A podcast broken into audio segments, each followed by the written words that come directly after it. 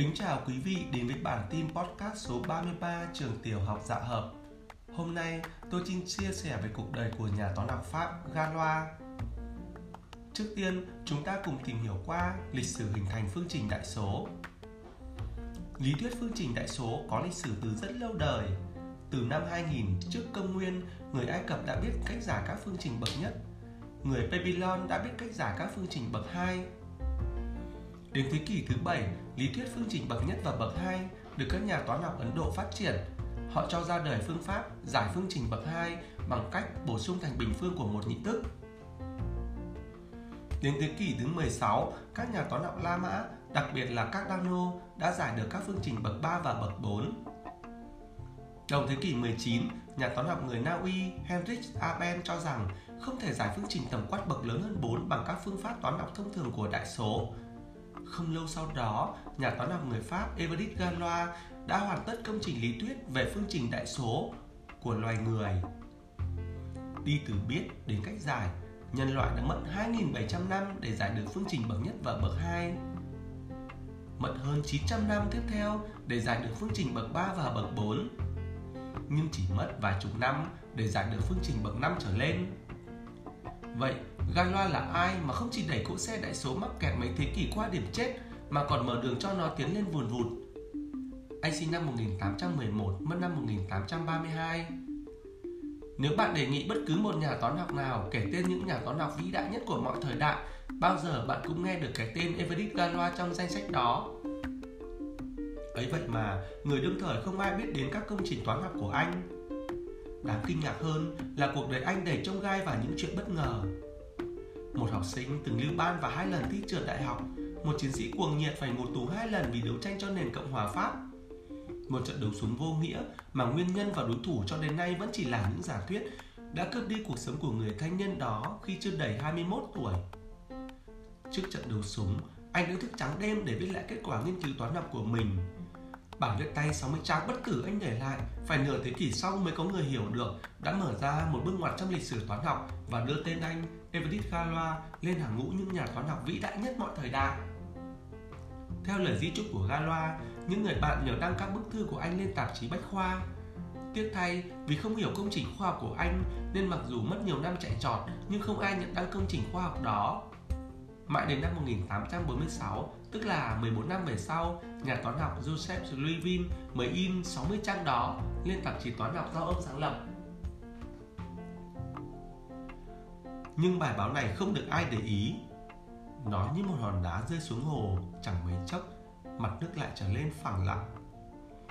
Thời gian cứ trôi đi, người ta cũng đã quên dần Galois. Đến những năm 60 của thế kỷ 19, nhà bác học Pháp xuất chúng Jordan đã bỏ ra rất nhiều năm nghiên cứu và cuối cùng đã hiểu được công trình toán học của anh.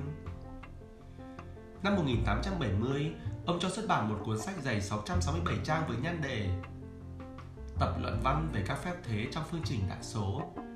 Tuy nhiên, trong lời nói đầu, ông có giải thích rõ ràng rằng nội dung cuốn sách này chỉ là lời giải thích bản thảo của Galois viết trước khi đấu súng.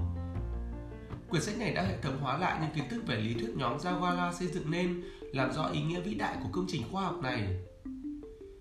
Một trong những vấn đề được Galois nghiên cứu là lý thuyết phương trình đại số. Galois chứng minh được rằng các phương trình đại số bậc cao hơn 4 nói chung là không giải được. Điều đó có nghĩa là chỉ có một số phương trình đặc biệt là có thể giải được. Dùng lý thuyết nhóm, ta có thể nhận biết một phương trình có thể giải được hay không. Và như vậy, ta đã tiến thêm một bước vào việc giải nó. Trong khoa học, người có công lớn không phải là người tìm ra những định lý đẹp đẽ có khi cực kỳ khó khăn, mà là người thúc đẩy được sự phát triển của khoa học. Những phát minh của Galois đã hợp nhất tất cả thành tựu toán học thời bấy giờ và tạo cho khoa học đã phát triển mạnh mẽ. Sau này, nhà toán học người Đức David Hilbert đã nói, lý thuyết Galois là các khung trong mọi khái niệm. Sau công trình của Jordan, tên tuổi của Galois nổi lên như sóng cuộn. Ngày 13 tháng 6 năm 1909, Viện Hàn Lâm Khoa học Pháp tổ chức một cuộc meeting trọng thể trước ngôi nhà 2 tầng của Galois ở phố lớn thị trấn Poitiers, chính thức lấy ngôi nhà này làm viện bảo tàng Galois. 6 năm sau, nhà toán học Đức lừng danh Crelle tới Paris để dự hội nghị toán học thế giới. Phát biểu tại hội nghị, ông đã gọi Galois là bậc tiền bối của mình gọi anh là ngôi sao sáng chưa từng có trên bầu trời toán học, xuất hiện ở những năm 30 của thế kỷ 19. Ông già 60 tuổi Crelle đã khóc khi thăm viện bảo tàng Galois. Ngày hôm sau, ông mang một vòng hoa lớn viếng mộ anh ở nghĩa địa Montparnasse.